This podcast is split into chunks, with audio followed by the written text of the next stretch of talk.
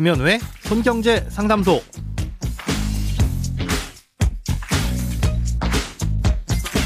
새는 돈 막고 숨은 돈 찾아드립니다. 손경제 상담소 김현우입니다. 저축, 보험, 대출, 연금, 투자까지 돈에 관련된 고민이라면 무엇이든 맡겨주세요. 오직 당신만을 위한 맞춤 상담. 먼저 오늘 사연 만나보겠습니다.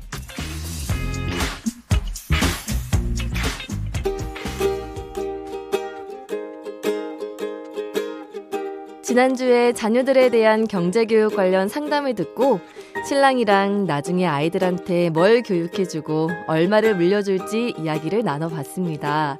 사실 아직 자녀는 생기지도 않았는데 이거 가지고 의견이 맞지 않아서 투닥거리다 괜히 싸움만 했네요. 신랑은 자녀가 성인이 되면 자기 앞길, 자기가 알아서 해야 한다는 식으로 얘기하는데요. 부모로서 도움을 제대로 주지 않으면 출발선부터 빚을 지고 살아야 하는데 나몰라라 할 수는 없잖아요. 누가 맞는지 소장님이 심판 좀 봐주세요. 네, 의외로 많은 부부들이 자녀들에 대한 경제적인 지원 범위를 놓고 의견을 일치시키지 못하는 경우가 많습니다. 의견이 안 맞다 보니까 다투기도 하고 다투기가 싫어서 얘기를 아예 안 꺼내기도 하는 분들도 많고요. 그런데 이건 뭐가 맞고 뭐가 틀리다라는 정답은 없습니다. 부부가 잘 의논하셔서 결정해야 되는 그야말로 답이 없는 문제인데요. 거의 대부분의 분들이 본인이 받았던 지원을 그대로 되물려 주려고 하시는 경우가 많습니다. 예를 들어서 본인이 부모님으로부터 대학 등록금까지 지원을 받았으면 이 자녀에게도 대학 등록금까지는 지원을 해주려고 하고요. 또 결혼자금까지 지원을 받은 경우엔 자녀들이 결혼할 때 조금이라도 지원을 해주는 게 맞다고 생각을 하신다는 겁니다. 그러니 만약에 부부 중 한쪽은 성인이 되면서부터는 경제적으로 일절 도움을 받지 않았고 반대로 한쪽은 결혼자금까지 지원을 받았다면 각자 생각하는 최소한의 기준이 다를 것이고 의견이 갈릴 가능성이 크겠죠. 결국 잘 의논해서 결정해야 될 문제인데 이렇게 의견이 갈릴 땐 다른 큰돈 들어갈 일들과 경제적 상황을 정리해보시고 의논하시는 게 좋습니다. 자녀에 대한 지원과 대립하는 게 대부분 노후 준비거든요. 노후와 자녀 둘 중에 어떤 게 더 중요하냐 그러면 대부분 노후라고 하실 겁니다. 자녀가 덜 중요하다기보다는 풍족한 노후는 아니더라도 자녀들에게 손 벌리고 싶지는 않다고들 많이 하시거든요. 그러면 노후를 준비하는 게 조금은 우선이고 그리고 남으면 자녀에게 지원을 해주는 게 맞겠죠. 자, 그런데 무엇보다 중요한 건 이 부모님들이 자녀에게 어디까지 지원을 해주실 것인지를 자녀들에게 꼭 알려주셔야 된다는 겁니다.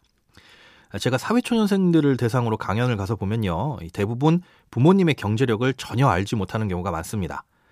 이분들한테 결혼할 때 부모님이 전셋집 정도는 지원을 해주실 것 같다 하는 분 손들어 보세요 라는 질문을 들으면 꽤 많은 분들이 손을 듭니다. 그럼 다시 부모님의 노후 준비가 완벽히 되신 분 손들어 보세요 라고 하면 거의 대부분이 머뭇거리면서 손을 들지 못합니다. 그럼 또 질문을 드리는데요. 부모님이 노후 준비가 안 되셨는데 결혼자금을 지원해 주신다고 하면 받으실 분 계세요? 라고 여쭤보면 아무도 손을 들지 않습니다. 남들 눈치가 보여서 그럴 수도 있겠지만요. 그보다는 막연하게 부모님이 지원을 해주실 수 있을 거라 생각은 했지만 부모님의 경제 상황이 어떤지 깊게 고민해 본 적은 없었기 때문일 겁니다. 그런데 생각해보니까 그건 아니다 싶은 거겠죠. 자녀들이 어릴 때부터 엄마 아빠 통장엔 얼마가 들었고 월급은 얼마고 빚은 얼마다 이렇게 세세하게 알려주시는 건 자칫 다른 부담을 갖거나 어린 마음에 괜한 걱정을 할 수 있으니까 그러실 것까지는 없고요. 다만 엄마 아빠는 네가 몇 살까지 얼만큼 지원해 줄 거야 라는 선은 최대한 정확하게 알려주시는 게 좋습니다.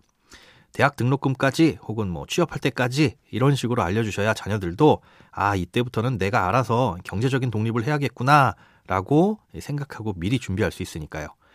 자녀들이 스스로 경제적인 독립을 하는데도 이렇게 하시는 게 도움이 많이 될 겁니다. 크고 작은 돈 걱정 혼자 끙끙 앓지 마시고 imbc.com 손경제상담소 홈페이지에 사연 남겨주세요. 여러분의 통장이 활짝 웃는 그날까지 1:1 맞춤 상담은 계속됩니다. 돈 모으는 습관 손경제상담소. 내일도 새는 돈 막고 숨은 돈 찾아드릴게요.